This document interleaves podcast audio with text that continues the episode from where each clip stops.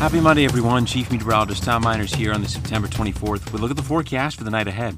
Scattered showers will remain in West Tennessee this evening, so the rest of the rain today will be more hit or miss than the widespread fashion that we had in this weekend and this morning. Dense fog is possible again tonight, so along with minor flooding, be especially cautious when out driving. Temperatures will only drop to the lower and middle 70s by sunrise Tuesday.